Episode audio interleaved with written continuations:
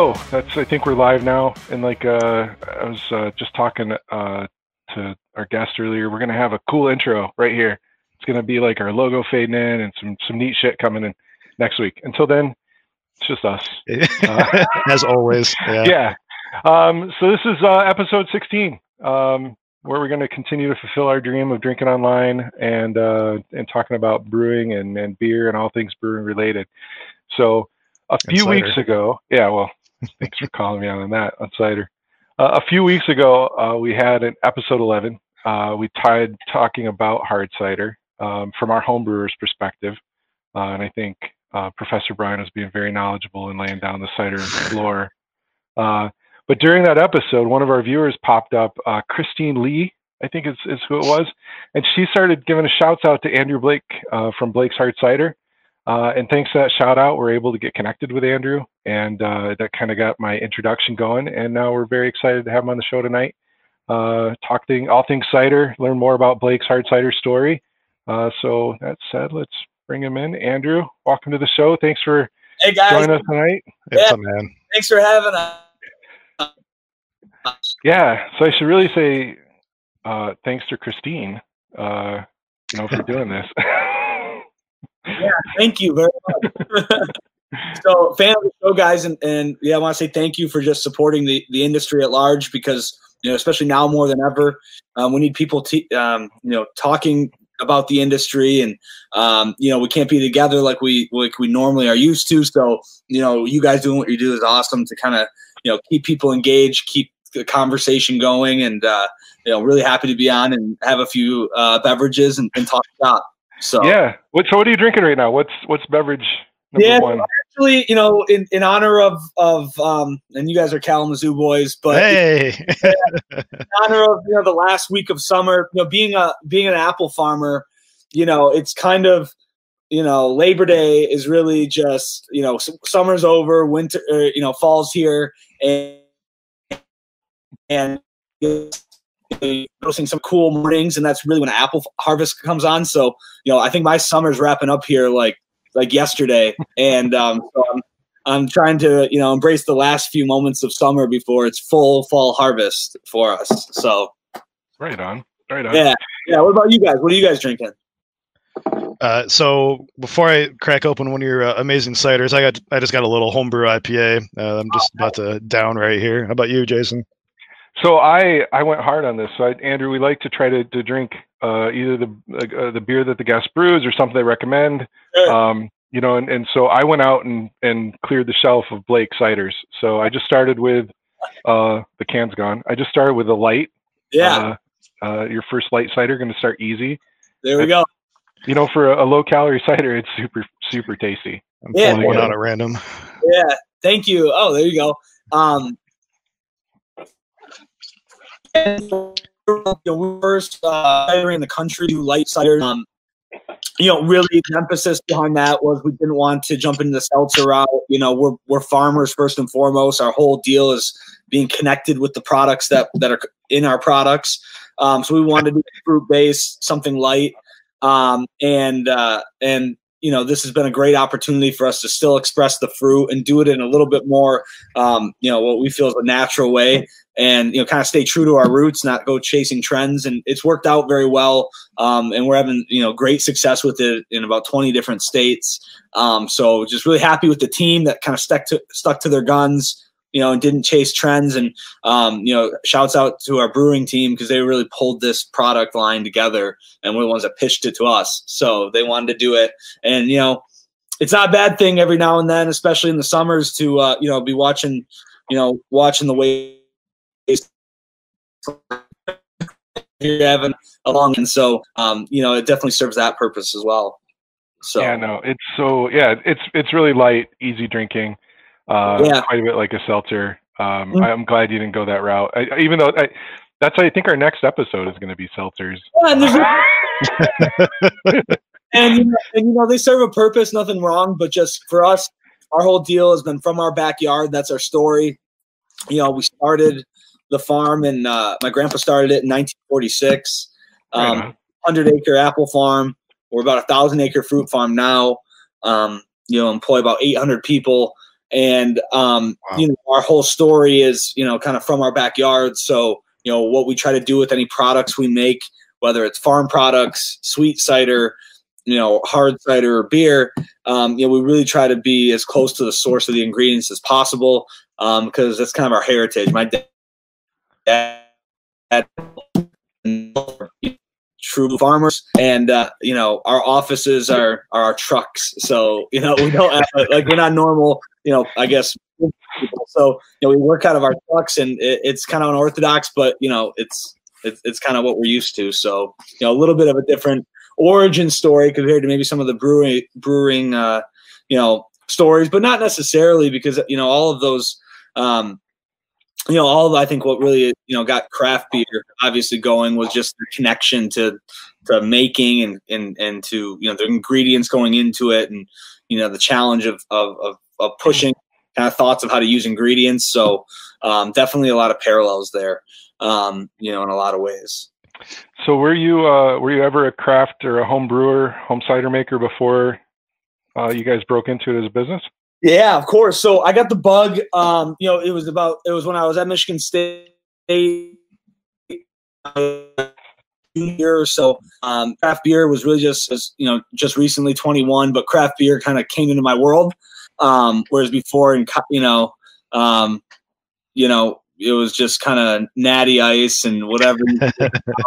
and um, and so you know, as I kind of started to develop a palate or an interest, started no- realizing how cool it was. I think I got inspired like everyone did.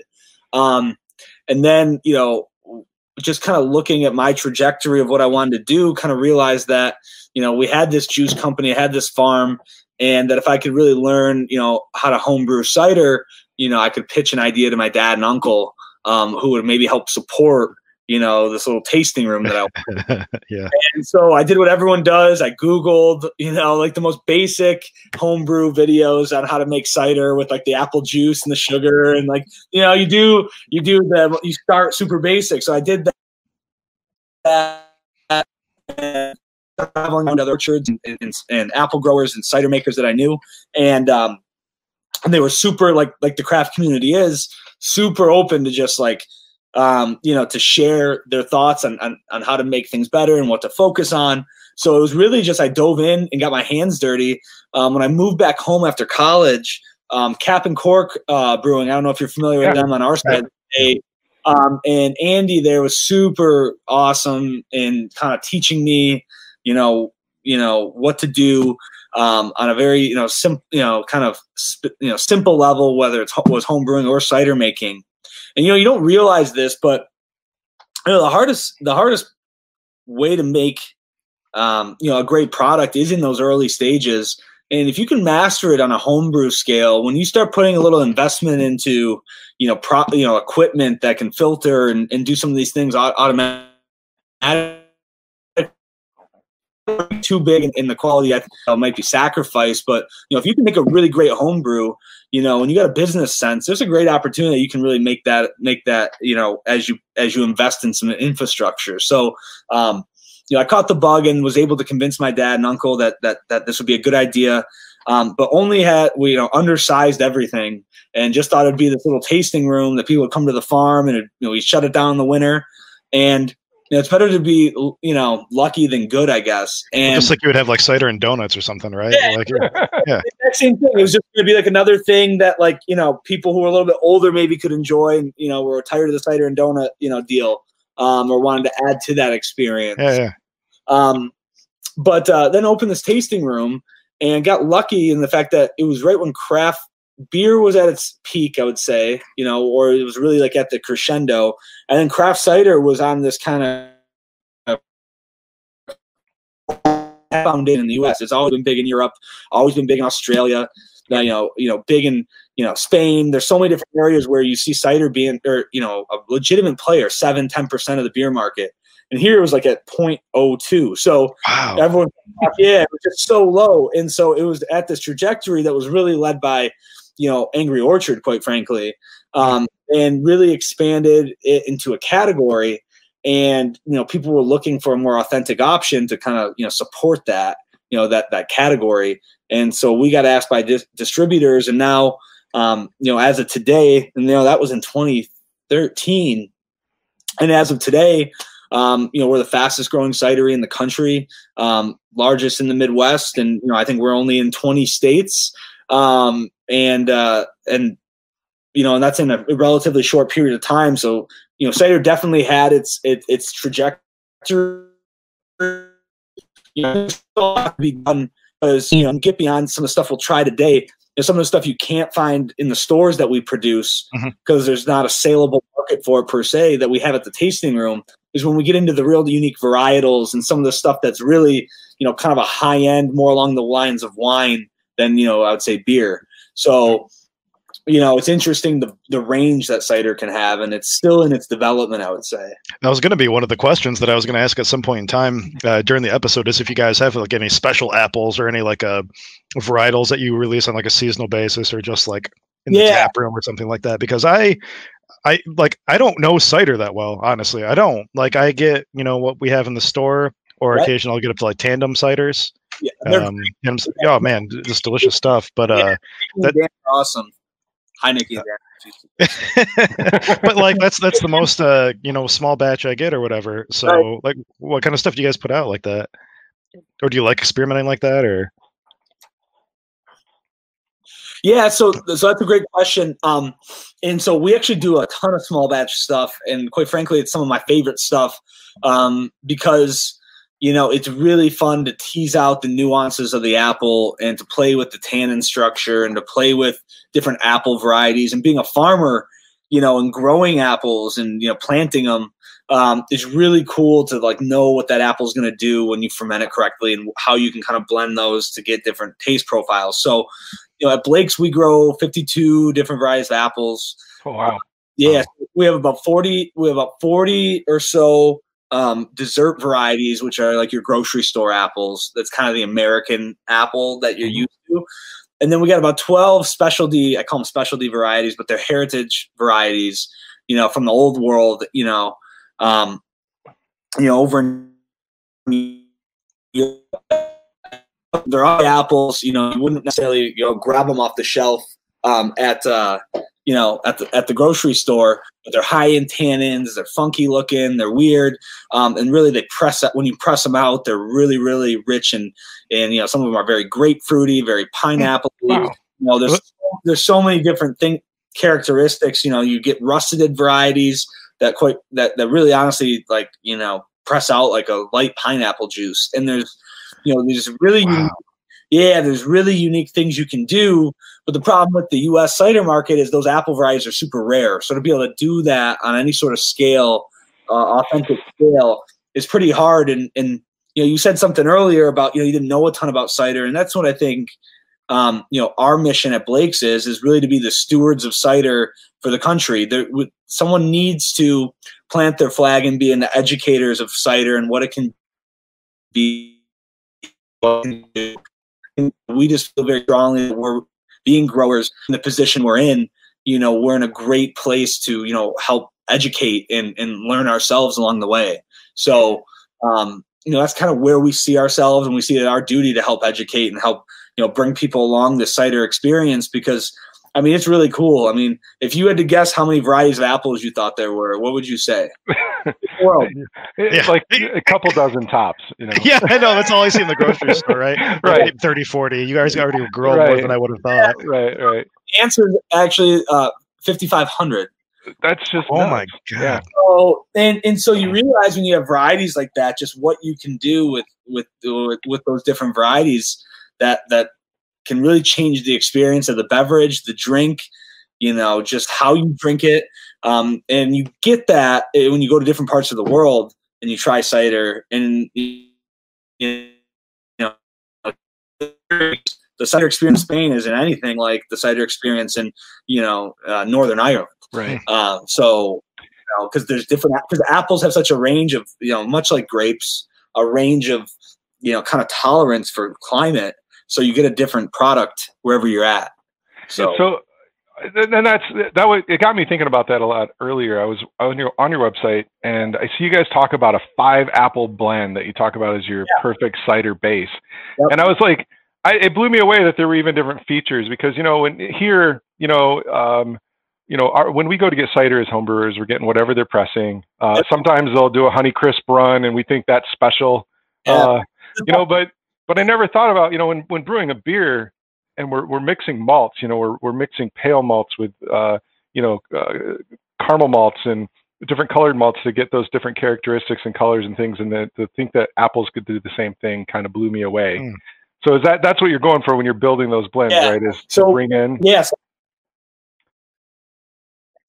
exactly, exactly. And and when you have apples, um, you know, so all of those varieties of apples, you know, the 5500 or cl- you know close thereof, um, you have they all fall in four different categories. You so you have your sharp apples, bitter sharp, sweet, and bittersweet. So any of the apples that you do fall into those four categories. And what we've kind of done with ours is picked and then and traditionally in cider making, you know, your blends at the beginning of the year are different than your blends, you know, towards the end of the year.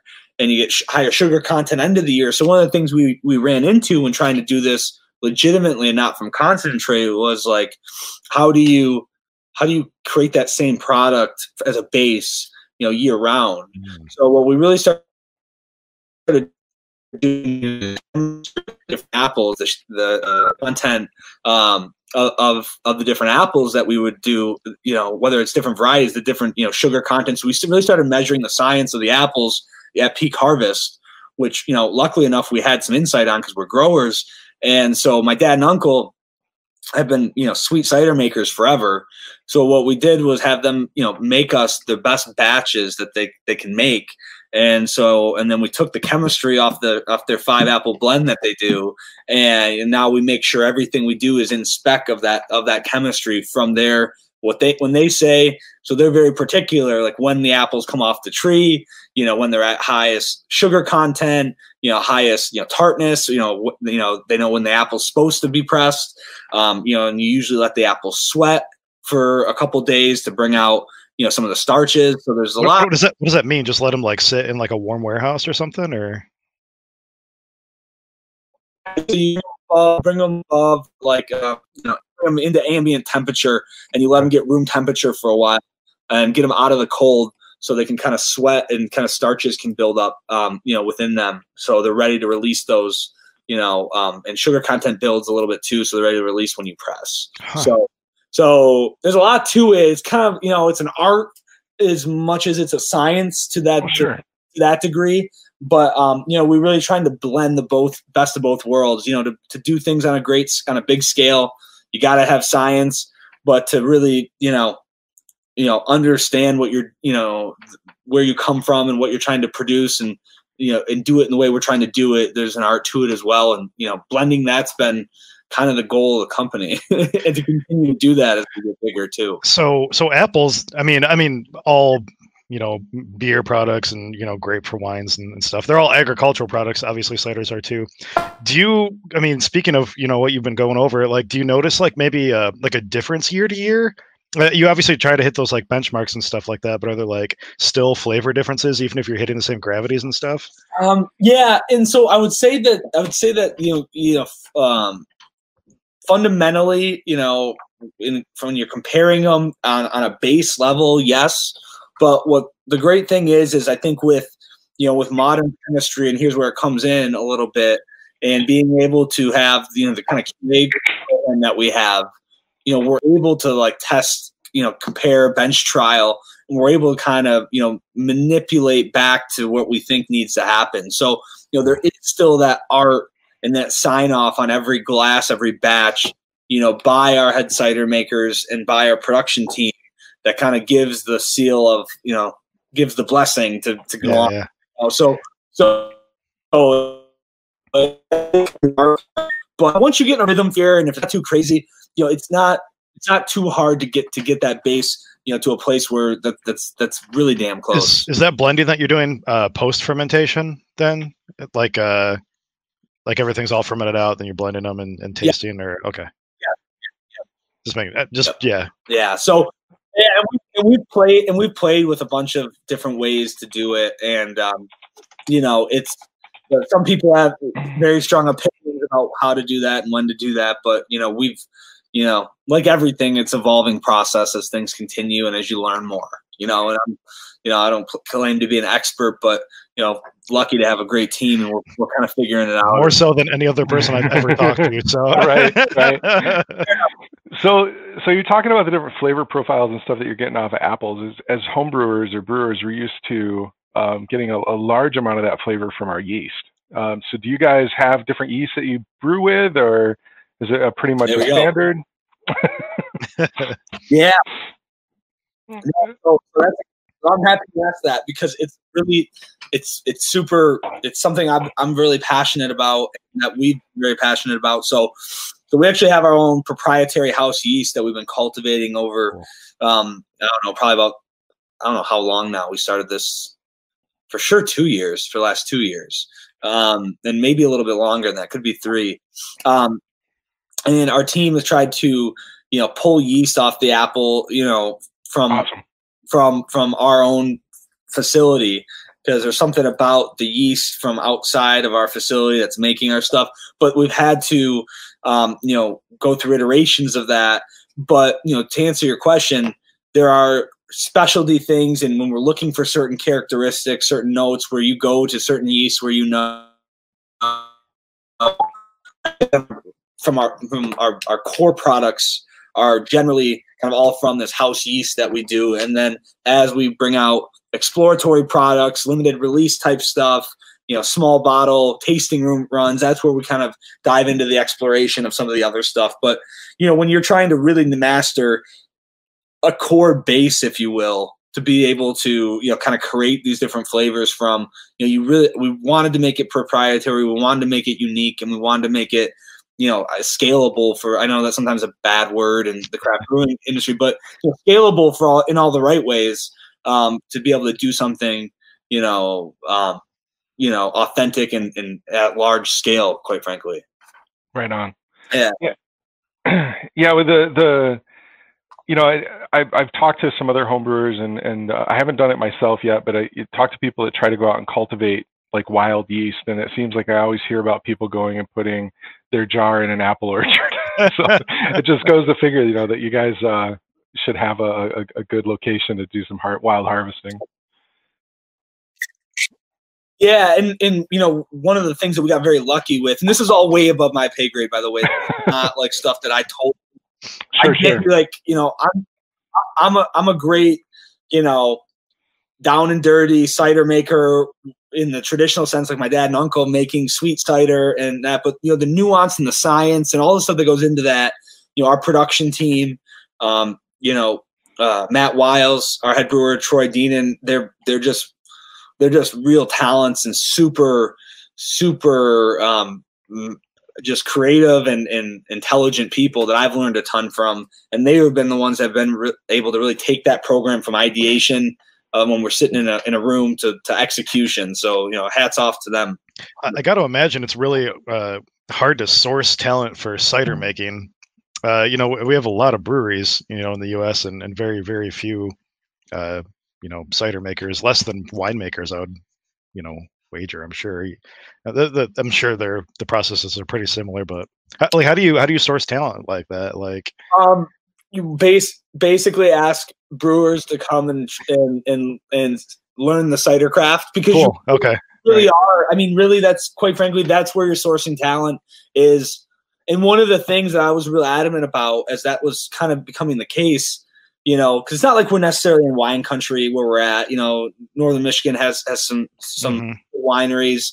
You know, but really in a, in a brewery, you know, you know, kind of region, and you know, and we're you know, and while we have a huge apple population, we're we're you know here in Michigan, second largest producer, maybe third largest producer uh, of apples in in the country. Cider makes is a thing. I mean, there's not like generations of cider makers. It's kind of a mm-hmm. a very new, um, you know, I guess profession to a degree. It's a very old profession, but there's not a lot of people. You know, we got to reinvent it and re and reteach it.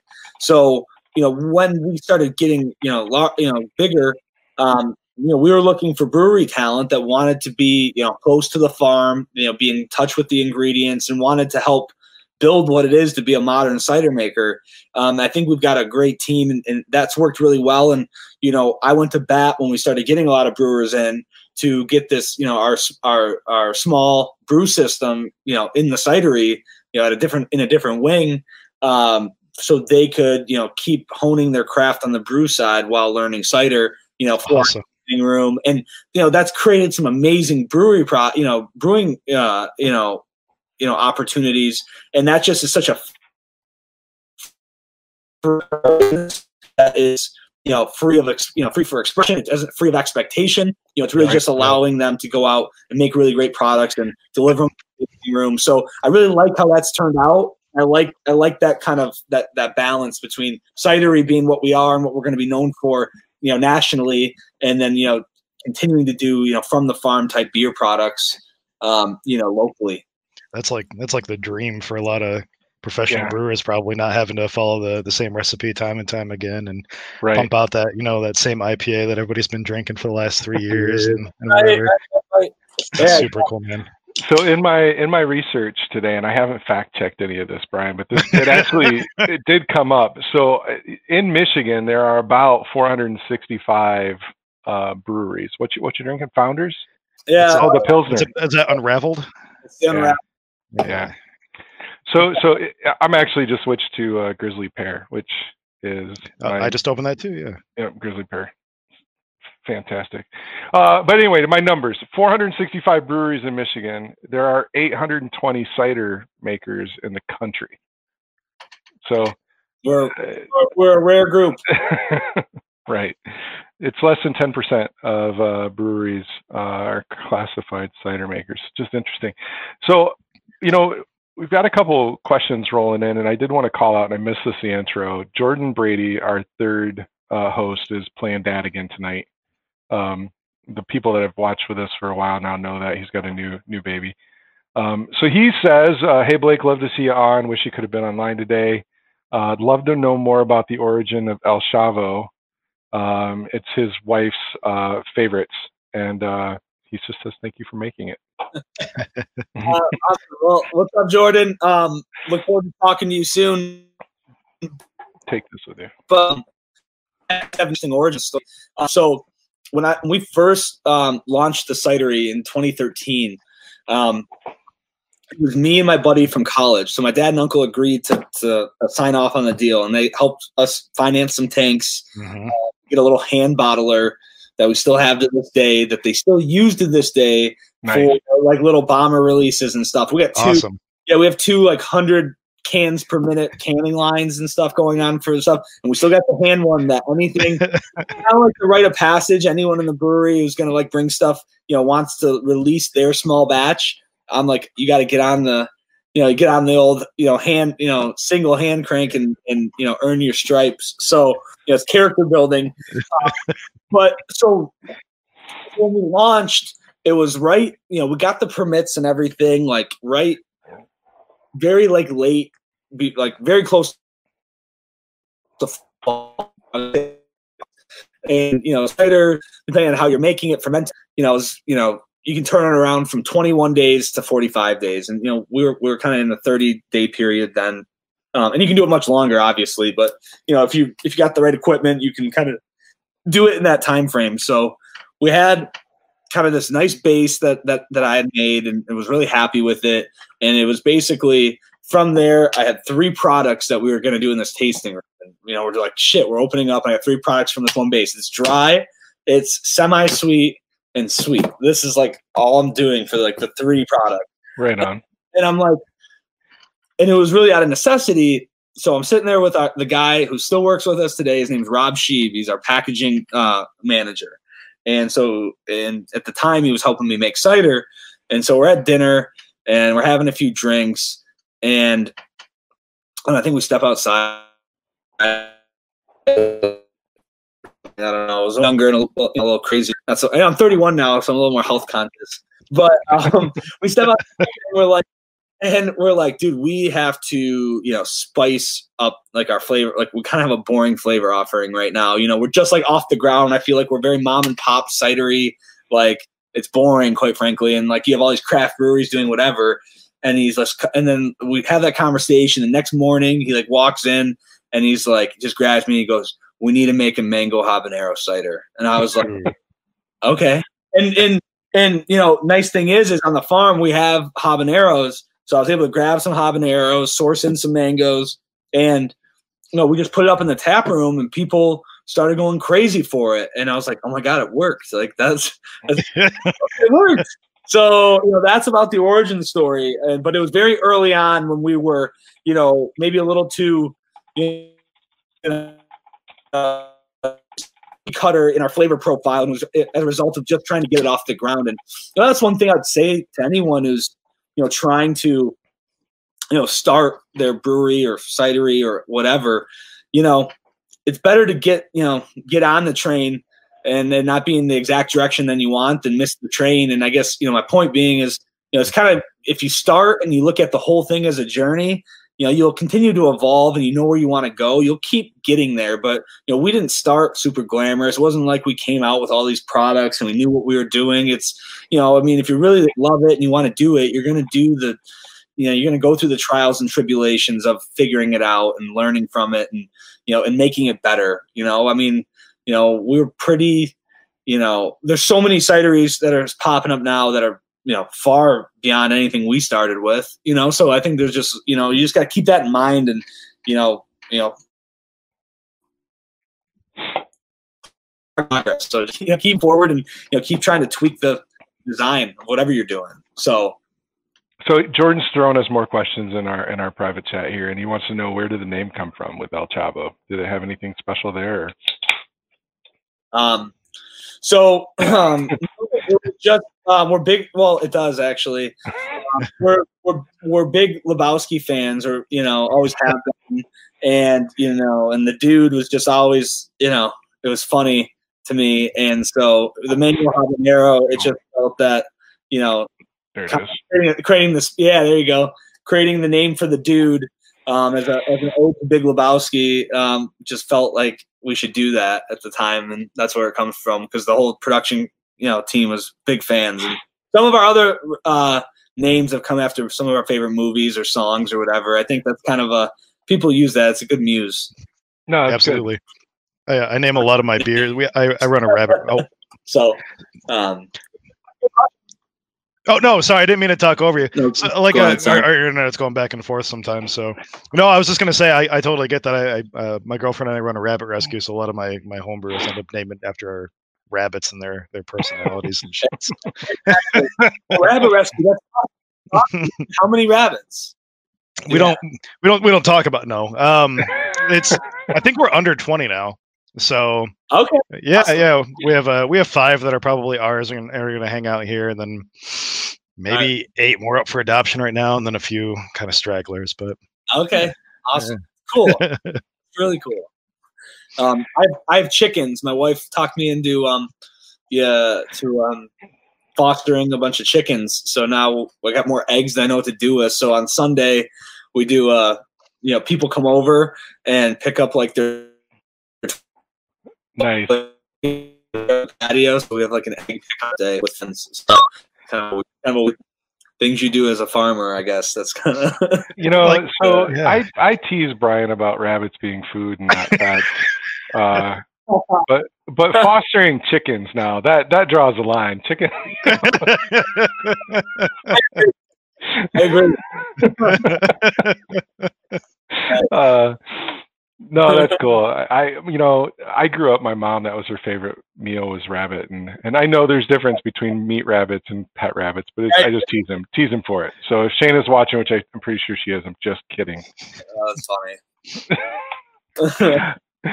so um, I'm gonna dive back into Jordan since he couldn't be here. Um, on the fermentation, he he asked, is it is it more like wine? Is it do you ferment cooler and slower? Um, or higher and faster, like uh, some of the the newer beers styles that are coming out? Yeah, I mean, I'm a, a big believer that cider, you know, is you know, I've always said it's the cousin. It's like kind of the cousin of of of. You know, it's right in between beer and wine. It's it's served and generally kind of enjoyed like a beer. Um, it has a lot of those same characteristics from a branding standpoint, but you know, it's made exactly like a traditional white wine, in my opinion. And you know, cold, um, cool, slow fermentation is always best. I mean, the slow, the slower the better, as far as I'm concerned. Um, so it's really about the question is is you know how do you really want to find that balance between being able to you know batch out stuff in season to get through different varieties of apples and different apples and create you know a really really good product. So um, you know, and you'll you'll find certain you know cider makers if they're making like an apple wine, um, you know, you'll see you know nine month fermentation. Uh, you know, there's a whole you know host of um, processes that you go through. But you know, traditionally, I look at it. If you read if you read the books on white wine fermentation, it's it's very similar. Right on. Do you have like a do you have any like recommendations on like reading material or anything like that? Like um, there's actually I got my I got my book right here. I give them all away to all of our cider makers. um, but I'm I'm looking up here, but there's a couple really really great books. I think the Modern Cider Makers book. Let me see. I'm gonna pull up. We'll keep talking. I'll pull up. Yeah, yeah. Well, since we're talking about books, I think it's funny when I was talking to Andrew before the show, and I, I think in the homebrew club, I, I might have mentioned it a few times in some of my presentations that the my go-to book was Radical Brewing, and yeah, it's on his desk. Yeah. Uh, yeah. Um, and so the book that I've I've kind of given to every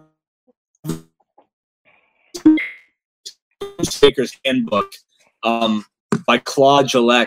You know, that is a great look into if any if if nothing else, there's a lot of great insights in there, but if nothing else, I think it really kind of shows and depicts kind of the different um, I don't know the different mm, styles and cultural kind of views of cider in different parts of the world to really kind of get an idea of what it can be and what it looks you know what cider looks like. So i think that's it's got a lot of great tips on how to um, you know what, make cider what was that name again? It's the new cider makers handbook. Okay, okay. yep by claude gillette joel collier i got it. Right on. Yeah. And that's a great book and that is one that we have um, you know, I have our production manager, any new cider maker coming in reads this book, and you know, it kind of tells you, you know, and I actually think it might be available online. Through it right now. Um, great book and probably the best modern book on cider making. There's a couple real old ones that I've looked at. Um, you know, a few other ones that I've read just about every one I've, i can see, but I think that one's the one that stood stood out to me, and I've passed along to a lot of our team. Right on. This El Chavo is great, by the way. Uh, it's thank you. it's the only one that I didn't end up picking up at the store earlier, and I'm so, and I'm sad now because uh, like all I want is something like I've been eating like hot pickles all week, and all all yeah. I want is something hot and spicy. It's actually it's not too. It's very mild, very uh, you know it's it's got the heat there. It's got the flavor of the Habs. So Brian and I are both in uh, hot sauce enthusiasts. So so um, I, I, am too. I actually um are. Let me see if I grab this. we got them all excited now. But I um I was in the UP a couple weeks ago, and Amy had one at a at a pub, and I had a sip. But this is good. What's that? Uh, one of our sales, uh, our you know our innovation director, um, is a huge hot sauce uh, fanatic, and so am I. And you know, I anytime I go anywhere in the country, I pick up hot sauces, and when I go to grocery stores, I spend my wife like can't go with me anymore because I'll like sit because there's so many and I'll sit there and I'll like read the labels for all of them and I'm like super into it. And so, anyways, I got a homemade hot sauce from one of our production uh, or one of our sales guys that um, I've yet to try, but um, you know it's supposed to be extremely extremely hot. So careful. So, so, that's my this is my problem and here my wife my wife's watching so i signed up for subscription boxes of hot sauce I, uh, I, can't even see it but yeah the, i i have i canceled this by the way amy because i have way too much hot sauce this is the last one yeah, we're, in, we're in good company uh all right, let's see. Uh, we did the the El Chavo one. Um, who else? we go back to chat. I was just looking at chat real quick to see before I jump back into my my my sheet. Uh, we got one here from a, another home brewer. Do you know? And this, is, might be kind of funny because you're a farmer. Uh, he's saying that apple Johnny Appleseed is actually spreading cider apples rather than eating apples. You ever heard that? Yeah, so that's actually true. So um, Johnny Appleseed, um, his real name was John Chapman, um, and he, you know, uh, you know, I think his story. He was born in Virginia-ish area, and he was actually a, um, he was on a mission to acquire a lot of land. Um, and his way of marking the land and kind of possessing the land was to plant orchards. So he actually in so as he moved west, his you know his folklore grew. Um, one because he had many women or girlfriends. Um, he was um, that he spread his seed. You know, he spread his seed in multiple different ways. So he grew a reputation there, and then many of the orchards planted you know, from Virginia through Pennsylvania into Ohio and Indiana, and I think he eventually died in Indiana. Actually, um, were orchards that he planted, and he'd plant the orchards for a season, get them established, and then move on. And that was his way of procuring land in the old in the old country. Um, so, very interesting story. A lot of interesting folklore, um, and and and a lot of in- interesting history as it relates to you know John Chapman. But yeah, I've been I I've been geeking out on him for forever. So I, you know, I know more than I guess you know. that was a good question. Then no, that's cool. Yeah, yeah, yeah. Uh, uh, Jason Glatz is another one of our uh, homebrew club members out here. So, um, so then back to the Blakes. What what would you say is the most common or the the the highest producing apple that you guys grow? What what's the standard crop? Know you said you grew fifty some odd varieties, fifty two about 52. Um, so we we grow um, we grow a lot of Jonathan, a lot of Gala. Um, obviously, Honey Crisp is is you know the the craze of the last 20 years. We grow a lot of those. Um, we grow a lot of you know McIntosh are obviously huge, Ginger Golds. Um, you know, but we grow you know a lot of, of, of varieties that I'm you know that I think are really great eating apples that are a little underrated. Empires, you know, we obviously grow um, Granny Smith, Mutsu. They're great cider apples. You know, and really, if you're looking for a good rule of thumb, it's not the it's not. Of thumb is if you're looking for good cider apples, they're usually the baking apples. So you you know things that are really good in baking um, are, are are the apples that that that I think you could rely on to make good cider. If that's you know yeah. that's kind of why is that? so I no, I don't exactly know. I think it's I don't know why it's the parallel, but it seems to be like, you know, when they're cooked down, the things that have traditionally been, you know, it's it's I believe the starch profile, I believe it's the carbohydrate profile, I believe it's the sugar levels of all that. But, you know, if you look at you know, Ida Reds, wine saps, things that have traditionally been really, really gr- Northern Spy, you know, things that have been really great, you know, um, baking apples. They're great cider apples. So we actually grow a lot of those varieties as well, you know, for our pies and for our ciders. So, um, you know, but that's a that's a pretty decent rule of thumb if you were ever trying to, you know, kind of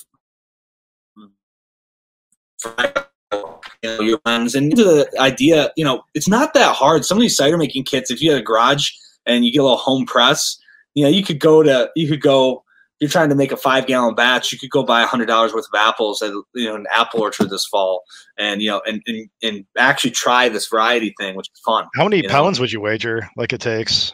Uh, this is really good. Um, actually, I would say for a five. Well, well, we'll do for a gallon. Okay. Yeah. Yeah. Yeah, we'll do for a gallon. So, um, I would say about well, I know how many apples, so about. so we could do the math, but um, assume about sixty apples to the gallon. So it's it's funny. Okay. One of Brian's questions that he wrote was actually how many apples would you guess go into making a six pack? uh, and and you basically just uh, so, you know, you know. so assume like sixty apples for a gallon for a six pack. You know, it's basically. I think we did nine point two apples a can. Wow, is what okay. is what we is is the real amount. Yep, there's a real amount of apples that are in every Blake's can. Not all ciders do that, by the way, because that's expensive um, to do. I- but if you want to make good cider, it's about 9.2 apples per can. So if you do that that math backwards, um, you know you can figure out how many you need for whatever batch you're doing. But that's about it. You know, and obviously there's some wiggle room depending on the I- crop. there- oh, go I did laugh at you, Brian, when I read that question. You, you always I, laugh at me. I did. I did. Was there any like prep? Do you think that needs to happen to the apples? Like, uh, like should we try to like sweat them or anything, or just take them, press them? for for for that size batch, I don't. You know, I think I think what I would do is I would leave them on your counter. You know, for 24 hours. You'll make sure they're not refrigerated, anything like that. Okay. Eight hours, let them out, let them kind of soften up, um, and then you know I would say you're you're good to go and press. You know, some well, depending on you know, are you going for an all natural? You know, we wash our apples, so there's a base that we can introduce. We try to wash off that yeast because we provide, you know, we've Yep. made our own. Yeah, yeah. But you know, some people really want to go native and wild. We'll stay away from that. So all depending on what you're going for. But um, you know, it's all Uh, So- on a on a homebrew scale, like, is there any yeast that you would recommend, like a like a wine yeast or anything like that? Is that what you think you would go with? Like, uh, yeah. So you know, I when I would first started, I started doing um, you know, a White Labs. What was it K one? Uh, uh, K. So- I was going to actually say, uh, Andrew, if you go on Blake's website, Brian, they have a video on how to make a cider. And they do Ah. recommend uh, White Labs, uh, pure pitch back. Sweet. Okay. And so I You did use a a couple research. different varieties, specialty ones I've used. Um, yeah, but you know, I think that I use a lot of different. Um, you know, one thing that actually is fun to do, and and this is actually pretty good. Um, if you want to try it, is um, try an ice wine yeast and try a very and, and even if you're not making an ice wine, um, you know, try an ice wine yeast and try to do a really long, slow, cold fermentation with ice wine yeast um, you know, and get it about as cold as that ice as that yeast can handle, and kind of watch the brightness that comes out of that fermentation. That's it's Wow. it's a fun it's a fun exploration, and and you know, and that's supposed to be if you use that, it, you know, it's a longer fermentation for sure. But um, you know, I think that that's you know we've done a lot of playing around with ice wine yeast and when you know we've been able to really set the temperature and really kind of watch show you know, or really be sitting. Um, so you know, it's something to, gi- to give a go of.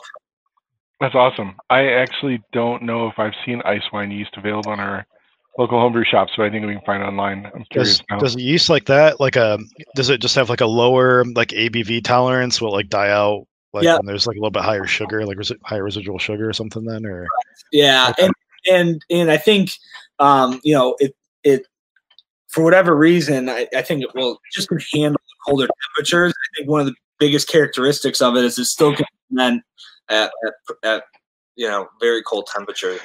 I guess I never put two and two together. Like, is that why it's called ice wine? I guess I don't actually know. Is it is it because of a colder fermentation temperature or Well, not necessarily. It's, okay? but um but ice wine you know obviously it's because you know traditionally when we do our like ice cider you wait the first apple trees and you have frozen apples and so what you're doing is you're Oh. pressing them right after the freeze the sugar content's higher you know you have an ice wine that ferments at a high you know it's basically higher abv tolerance at a colder temperature for a longer period of time and you can kind of get this very i don't know very uh, bright and kind of textury fermentation. It's definitely very different than most ciders that you'll ferment out. Cool. So Okay. So on that though, like, how do you guys handle your your? Uh, I'm, I'm drink. I- I've worked my way through enough of these that I can hardly talk now. Thanks. Um, so let me spit that out. How are you handling your back sweetening? Uh, sweetening. Um, do you guys uh, do it with more juice? Do you, well? I'll, I won't put words. Tell me how you back sweeten. yeah, so depending on the different flavors, we do um, our natural back sweeten with juice, and because we're a juice facility, we have that luxury. Certain more controlled, more subtle ads where it's not going to be. We actually use Michigan beet sugar because Okay. we are right north of beet capital of the world, uh, sugar beet capital of the world, which is odd. The thumb of Michigan is the sugar beet capital of the I've world. heard that. Yep. Yeah, so so we got a lot of you know local farmers that we can work with. So you know we will use beet sugar at times. Um, yeah, there you go, triple jam baby. Um, I haven't. I just cracked uh, caramel apple actually. dude, that has been insane. People like are fighting for that product. It's nuts. Uh, I give retailers calling us, you know, because you know we blew through our forecast. That's a limited series, and it's not you know, available for a month. And um, I don't know. It's you know, it's very you know, I was very hesitant. So this is you know, I guess a little bit of you know, I know you guys are home brewers and into the craft. And with apple, I was like, you know, saying off, you know, just kind of a very like traditional, you know, you're kind of playing off the cider mill thing. So traditionally, I felt, you know, the craftsman and the farmer in me is like, oh, you know, are we, you know, do we need to elevate higher than that? And then we put it in the tasting room for the last three years. It's been our number one seller. People love it, and I'm like, well, I'll give the people what they want, you know. And so, so, you know, we do it for we do it for a month and a half every year. It's our number one seller for that month and a half. It's crazy. People love it. Um, It- but Uh, But- it, it is crazy. It's you get that caramel flavor, and then it kind of fades away into the apple. Uh, Yeah. Like like if you were biting through one. that. yeah, and so th- I thought that you know the one thing I was really proud of with that product is I do feel it's a pretty good representation from a, as a beverages version of, of a caramel apple experience. You know, so I was like, I was like, you guys nailed it. We'll do it. So. Uh, And, and and it doesn't have to be a giveaway, and you can say nothing. Any tips or tricks to like replicate something like that? and you and you can and you can just drink it down and say nothing. But well, I would if I um I'll be if, quite if you knew. I actually had nothing to do with the making of that product, so I do not I do not know how to replicate that one. Most of them I can give you a hint on, but that one, Yeah. production team and uh, and uh, yeah, so I, I, I you know I'll, I'll I'll be silent. You know, it's now that you said it, I'm actually looking at your cans. I do see most of them say uh, Michigan beet sugar. That's Yeah. cool. That's Yeah, so that's cool. Yeah, and you know, one of the things about being close to the farming community, and, and one of the things that we we set out to do was, you know, if we can't grow, obviously there's a certain time, even if we you know keep buying land and you know we're a thousand acre farm, you can only produce farmers. You know, with you know with this Michigan beet sugar thing, it's like okay, they're right up the street. You know, let's see how we can use their sugar from their sugar beets. Comes from our backyard.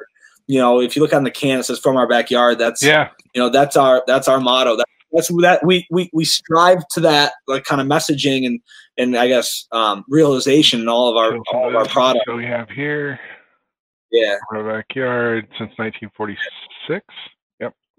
Yeah so you know and so that's been our model. it's been my that was my grandpa's motto when we started you know we'll you know we'll give you our family backyard experience for the customer. So it's something that i've tried to really you know you know kind of live up to in the cider world. And you know it's it's it's not always easy as you're coming out with new products and you're trying to source stuff locally but you know it is kind of a great kind of flag to kind of you know believe in and then work towards you know as much as you can. So The uh, the berries that are in the the triple jam, the strawberry, blackberry, raspberry, are those from uh, your property too, your farm? you you, you broke up sorry Oh, no, I'm sorry. The the berries that are in the triple jam, the strawberry, the blackberry, the raspberry, those are those all from your uh, your farm as well? Like what what uh what else do you guys grow there yeah so besides apples? Yeah, so we grow um, we grow a very large variety of strawberries. Um, about seven different varieties of strawberries. Blow my mind with that too. I didn't even know there was it was there's strawberries. They're just I know, right? I know. And oh uh, wait, there's two. There's wild and there's right, right. you get them on farm. The Um, pine berries. so we um, you know, so so we grow a lot of strawberries, a lot of raspberries, a lot of blackberries. Um, we're in pear season right now, um, which is you know pears are an interesting fruit. I have not mastered a true perry. That is really hard to do. Um, I think the only people I've seen that have are people from Europe where they different variety of fruit. Um, that's a really complicated. It's a fickle fruit. It's Hmm. it can go south so easy, um, and it's like I don't know. It's it's kind of an aspiration to nail a Perry here at some point. Um, but and we will. I just got to find the right fruit to source. And you know, we grow a lot of pears, but more traditional, your dessert pears. Um, so that's always a challenge. Um, but uh, um, we grow a lot of pears, um, plums, um, Santa Rosa plums, um, which are, are really unique. Uh, cherries. Basically, we're a big fruit farm, and then we got you know other vegetables as well. Uh, variety of peppers, tomatoes, and then sweet corn. We grow a lot of sweet corn as well. So you know, lots of different stuff. Um, and you know, the nice thing is, is you know, from our brewers to some of the beers we make, you know, you really can get that in and the real version of the fruit that you want and then go and try the recipe, you know, and, and bring it to light. Um, you know, so that's really kind of what we work to do when we're making everything. You ever try to think about like incorporating any of those other like uh, crops into your beer or into your uh, like cider, like a like a corn cider or anything like that? well, you know, I, I, always, you know, tomato cider doesn't sound great. Um, you know, I think we got the habanero. Uh, or, you know, I'm not sure on the corn. Uh, there's there's a great opportunity with the plums. Um, mm-hmm. And you know, the problem with peaches is, and the reason we really haven't done a lot with peaches is, you know, they have those. And the same with plums.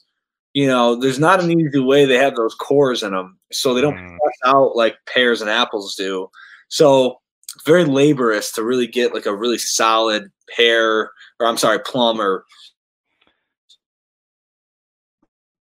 you know plum or peach juice but um, it's something we've talked about and worked on and um, you know that's something where you almost have to you know make the flavor you want and then go see if you can source you know some from someone who can do it on a scale because you know peach you know peaches and plums are hard but you know it, it definitely drives a lot of the inspiration we grow a you know 150 acres of christmas trees and um, you know so there's talk about trying to do some stuff touch you know christmas tree buds yeah, um, yeah. so yeah Anyways. Oh, I've I've done one beer with spruce tips and it was not good. Not yeah, good. I know, consider it. Um, what about what about you guys? Favorite beers? Favorite um, to make? Favorite you know beers to drink? So, I uh, we're talking about fruits right now, and uh, I've been making a lot of uh, dessert meads lately. Mm-hmm. So. Mm-hmm in uh like like Schramm's style. Have you ever had like a Schramm's like a like a blueberry like meat or something like that? Like they're, yeah, they're right down the road.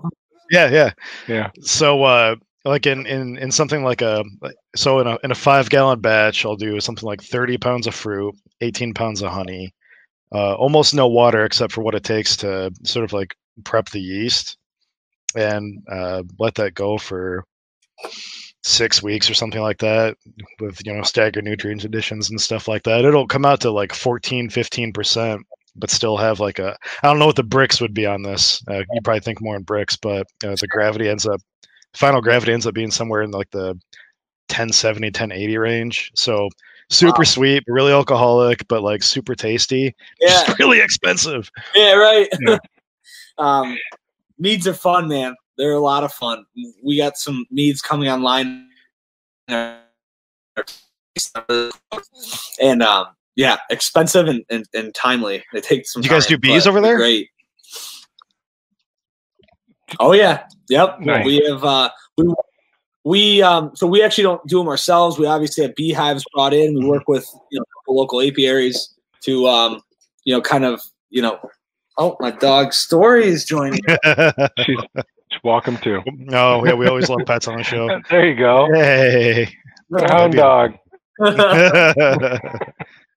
um, but uh, but we're talking about bees. Oh yeah, we work with a couple different um, local apiaries. So they source the bees, they stage the hives, and then we partner with them back for the honey. They harvest the honey, and we kind of. You know, well, and that help. That must help your crop and stuff too, right? Is that like part of the whole? That's oh, that's cool. I never even thought about that if you if you want to like grow, you know, have high yields on on specific, Um, got to make sure that you pollinate quickly, and you know it's, it's very dangerous to leave it to natural bee production to, to to pollinate. So you need to make sure that you're setting your farm up for success, and you know having a partnership with a, with apiaries is pretty important to make sure that, that happens. Wow, that's so cool! I never even considered that. Yeah, there's a lot that goes into all of that, and, and you can see like you know, there's part, there's certain, you know, because we're we're large enough where you have to have these different pockets, and you know, if for some reason we have to move a hive or a hive gets taken out, I mean, you can see, you know, the lack of of, of fruiting that happens when when that happens. So you know, they're so important. Um, crazy. Yeah. What about you, Jason? What have you been drinking? What have been?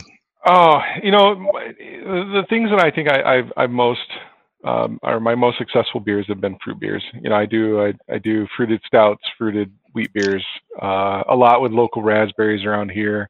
Yeah. Um, but yeah, mostly mostly stouts and and uh, and fruited beers are are that's my passion or where it lies. Which is funny, and you know, in talking to the club and, and the keepers that watch, I, I hear a lot of people that are afraid of stouts and dark beers, and um, I just don't understand it. Like that's where they're easy.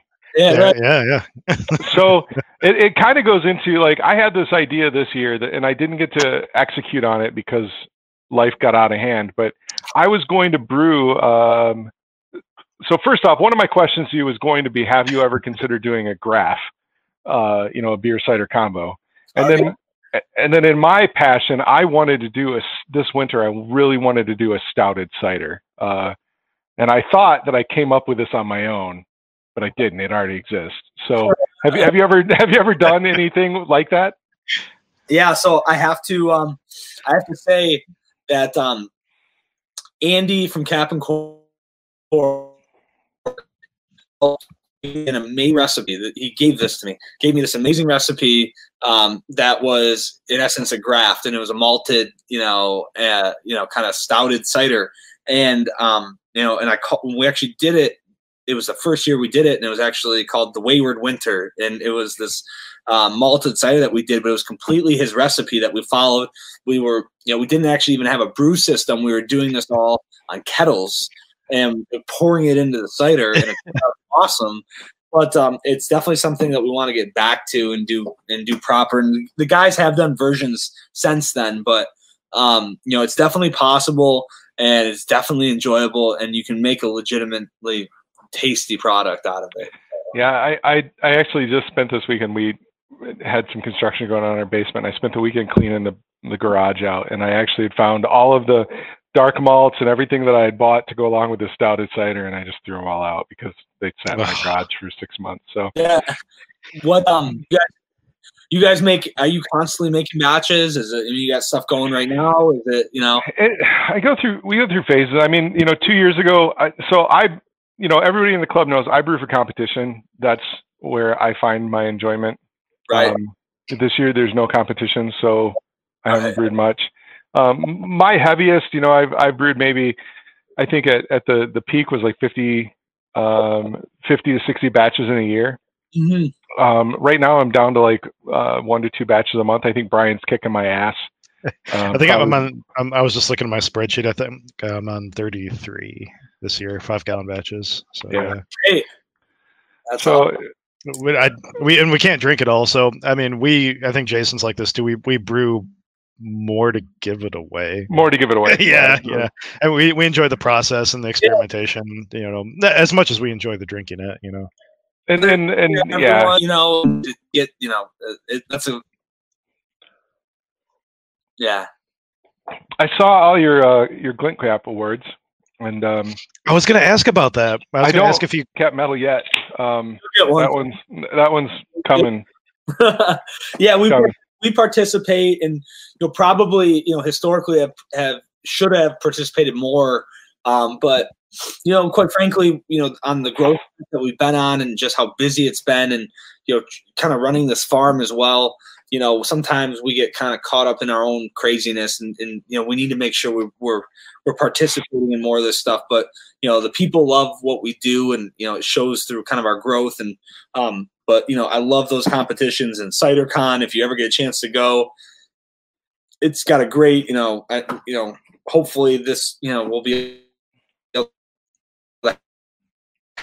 great opportunity for homebrewers and big cider makers and everyone to get together and it's such a small it's a much smaller group you know community um, and it's great because you can really get to know people very quickly um, from all over the country in the cider space so you know, i'd recommend checking it out if you you know if you guys ever get the opportunity it's in chicago so it's not like you know, Yeah, no, that's cool.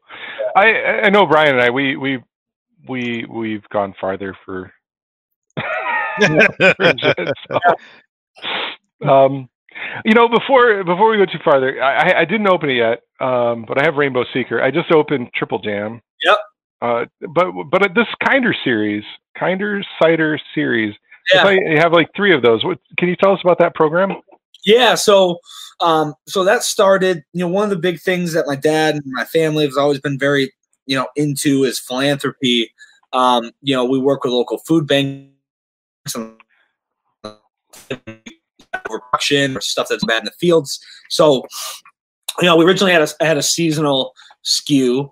I didn't love the seasonal SKU because it always seemed to like, you know, be out of, you know, by the time you got it out there, it was already time to think about the new one. I just really didn't like how that how that played with, um, you know, kind of kind of the seasons. I, I thought it didn't leave you with enough, you know, opportunity to, um, you know, kind of kind of keep a product on longer. So, you know, kind of with the philanthropy a- aspect in mind and wanting to redo how we look at our seasonals, and we came up with the Kinder Cider series, which you know partners itself with different organizations and different philanthropic efforts um, and we donate. I think you know last year we donated just under a hundred thousand dollars to the three to the various you know yeah the the various groups that we're working with. You know this year is no different. Um, so obviously he had the Rainbow Seeker. That's hmm Q community. Uh, you know through the national hotline. Uh, been great partners there. We have um, Fido, which is um, a hop cider uh, that we do in support of Pets for Patriots. Um, that's releasing right now. Um, and Pets for Patriots, um, you know, pairs sheltered, um, you know, uh, homeless animals with you know vets. So it's a really really cool program. Um, something that you know, you know, you know, the whole group is super behind. And then you know we have Saint Cherie, which is our actually the cider I'll be drinking next, which is our bourbon barrel aged cherry hard cider. Um, and we partner with the Empowerment Plan um, out of Detroit, and you know they're a huge, they're an amazing nonprofit started by Veronica Scott, a friend of mine, and um, you know basically they work to end the cycle of homelessness by employing um, the homeless to make clothes for the homeless. Thing she's that she does. I partnered with Carhartt, um, and so we just wanted to get more involved in local community and local efforts, um, and and have you know something that you know one of the great things about about the beer industry, about the cider industry is you know it brings people together. Um, and that's I think something that we all kind of can relate to with that, and I think that you know, this was just a way to kind of take that even beyond just the, the drinking community and something that we're passionate about um, and, and want to instill as our values as a company. So um, you know, really proud of it. It's it's a great it's a great SKU. It's it's a great product line, um, and um, Rainbow Seeker is amazing. And, and this is by far my fa- one of our favorite ciders that we make. So Is that being distributed? It is. It is. So you find this in you know in any of your local retailers in season. This one launches November uh, through February, and um, Fido will be September through November, basically. So tomorrow. Yeah, I'll, I'll keep my eyes out because uh, the the cherry bourbon barrel cider really, really sounds amazing. There's um, just a smaller cidery over here called Cranes. I don't know if you've heard of them. Oh yeah, I know them very well. Yeah, and uh, I was at one of their. I think I was at their hundredth birthday party, and they had a uh, a bourbon barrel. Uh, I think it was a bourbon barrel cherry. It was phenomenal. So, uh, Yeah.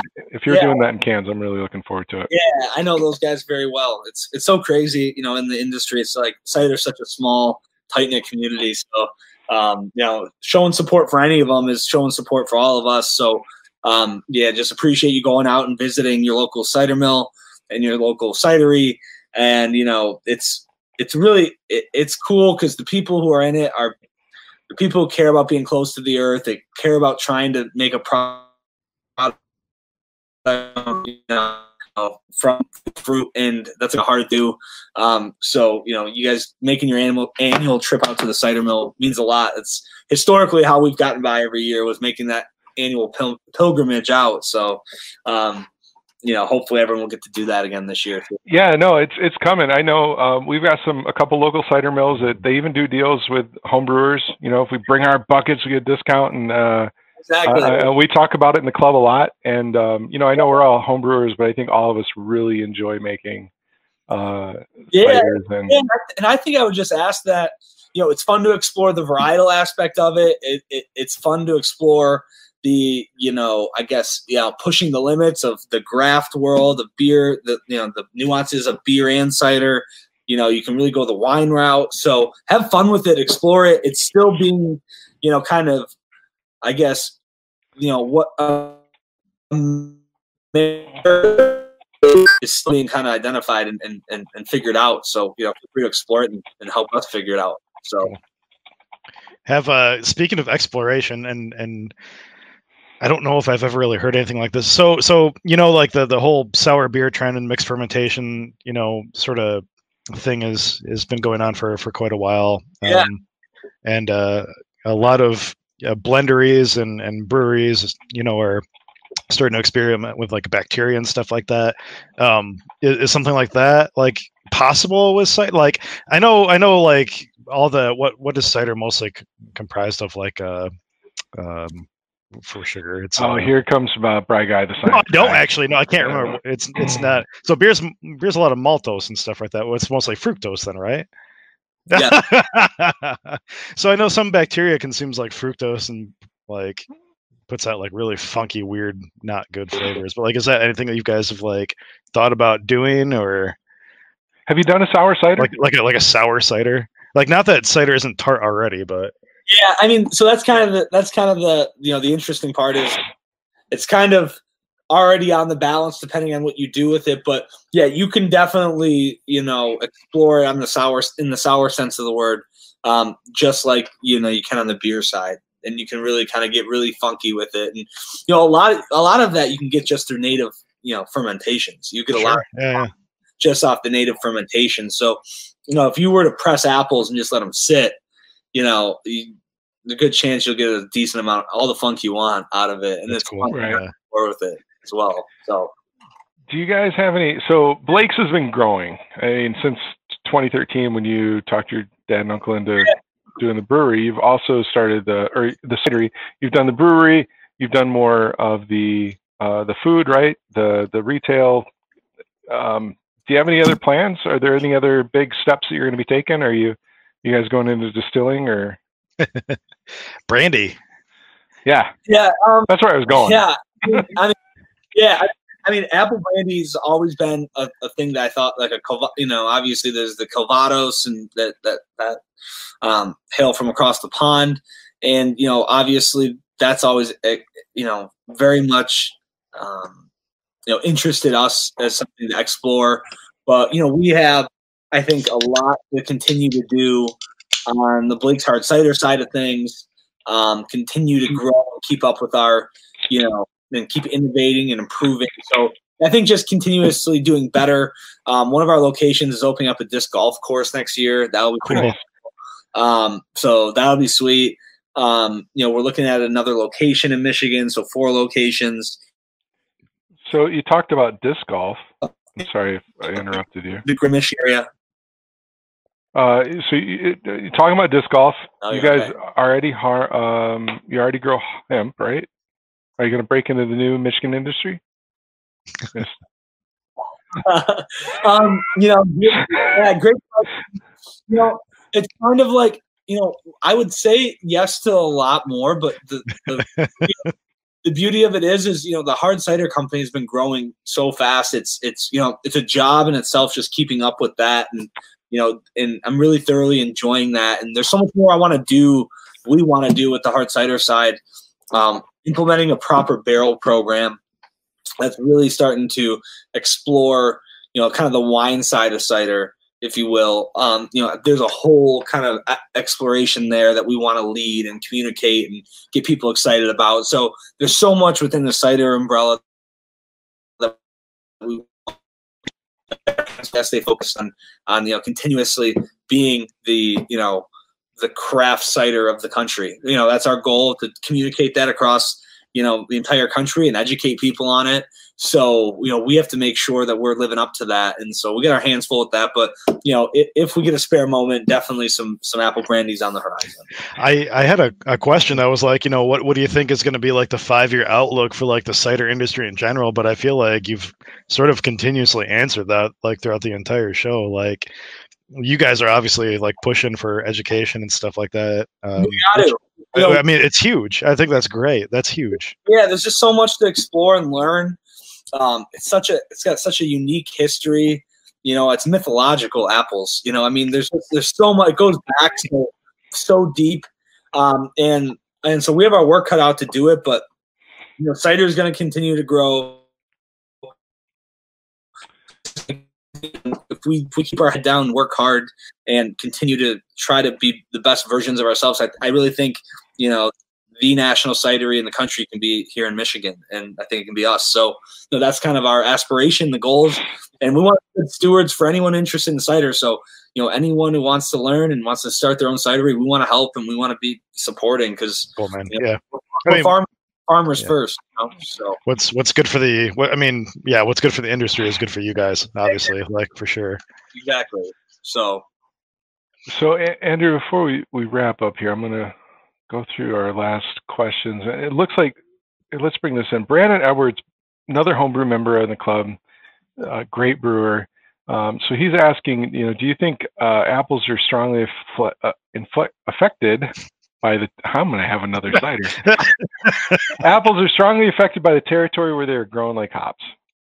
So do, do you think there's a, a regional variation in apples? Question. Like, do you, you, know, do you have a good like thing going? Have a, have a, yeah, I, it's a great question, and I think I'd love to um, be able to answer that with more, you know, detail. But what I can say is, I think so far I've not experienced that, but I believe to be true especially when you start really expanding the range of apples that you can get. So I guess my, my case being there's a lot of apples that grow in Michigan well and grow also in in in New York and grow, grow in Oregon.